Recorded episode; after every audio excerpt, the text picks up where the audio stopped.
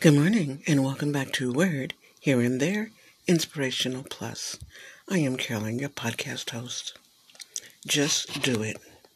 Anyone then who knows the good he ought to do and doesn't do it sins. James 4, verse 17. There's no such thing as a spiritual gift of justification. Sin is sin. When you know something is wrong, you do it anyway. Sin. Plain and simple. You can give a hundred reasons as to why you did it or how other people can do it, and it's okay. But if God has told you in your heart that this is not right for you, then don't do it. It also works the other way. When you know things you should do, but you refuse to do them, sin. Living a life of obedience to God means obeying all the information we have. So when you stumble, confess, repent, and move on. Don't fight the process by justifying your actions. You'll never make any progress that way. Learn and grow. Our inspiration for this morning Sunday, a day to refuel your soul and be grateful for your blessings. So, take a deep breath and enjoy your family and friends. Our story today When Shrinking Violets Bloom. As a child, I was very shy. I grew up in a strict environment where children should be seen and not heard. When I did open my mouth, I usually ended up putting the proverbial foot in it.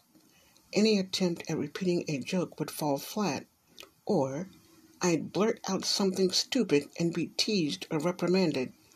Eventually, I learned to stay silent until spoken to first.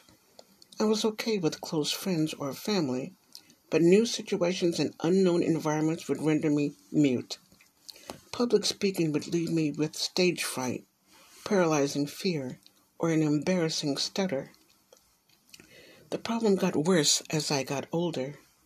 Though I enjoyed going out, it was always in a group. I relied on my friends to break the ice when meeting new people. In fact, I met my husband Don through a third party. Our relationship, subsequent marriage, and the huge network of people he knew or was related to led to constant social interactions, something that I was deplorable bad at. I became overwhelmed. I was used to a quiet, aloof family that rarely had company. We had no relatives close by. My husband, however, had five sisters, a brother, and more relatives than I could count. Meeting them all and trying to keep track of their names, let alone trying to make conversation, was mind numbing. My timidly perverted me from appearing friendly, and I know I didn't make a good first impression. The same held true when we started going to gatherings. If we were attending a party, I would become pathetically needy, stressing repeatedly before we even arrived that Don stay by my side throughout the entire function. If he so much as made a trip to the bathroom or went to refresh a drink, he wouldn't hear the end of it during the ride home. My husband is a very laid back, with the patience of a sloth, setting out on a thousand mile journey. At first, he was very understanding about my insecurity. In fact, he seemed to find it endearing Eventually, though, he started declining invitations for get togethers, assuring me he'd rather stay home and watch television. I realized he wasn't being truthful, and my behavior was the problem. I wanted to change it, but how? I began to read self help articles, looking for ways to overcome my debilitating shyness. Nothing I read seemed to appeal to me, the conversation started seemed completely out of my comfort zone. I knew nothing about politics, world events, or rocket science, and who on earth could possibly be interested in my robotic, boring packing job in the factory? If anything, the more I read, the dumber and duller I felt. My confidence level plummeted further south than even demons dared to venture. Trying to validate my self worth in a mirror simply made me feel ridiculous and in need of a diet if the mirror was full length. Silly as I felt, I compromised and tried anyway. But after speaking to my reflection for only a few minutes, I snapped my compact, shut in frustration. How could I possibly convince total strangers that I was an interesting, captivating conversationalist if I couldn't even convince myself? I tossed the useless magazine aside and continued to agonize. I knew that I couldn't spend the rest of my life hiding at home in my prison of self imposed terror. I had to change, and I vowed to do so at the next event we attended, which just happened to be my husband's company picnic the following week. I had no idea how I was going to break past my barrier of silence, but I swore I would not leave that party without trying to speak to at least one person. When we arrived that Saturday morning, there was already more than eight people there. After introductions, we were made to people whose names I mumbled and quickly forgot. I felt that familiar dryness fill my mouth. My deer in the headlights expression was my husband's cue to drag me away. Why don't we go get ourselves a soda, honey? He invited for what was probably the hundredth time since we met. This time his voice didn't have that understanding ring to it. His resigned tone gave me the resolve I needed to put the social destructive monster inside me away once and for all. I took a deep breath. I'll get it, I replied. You stay here with your friends.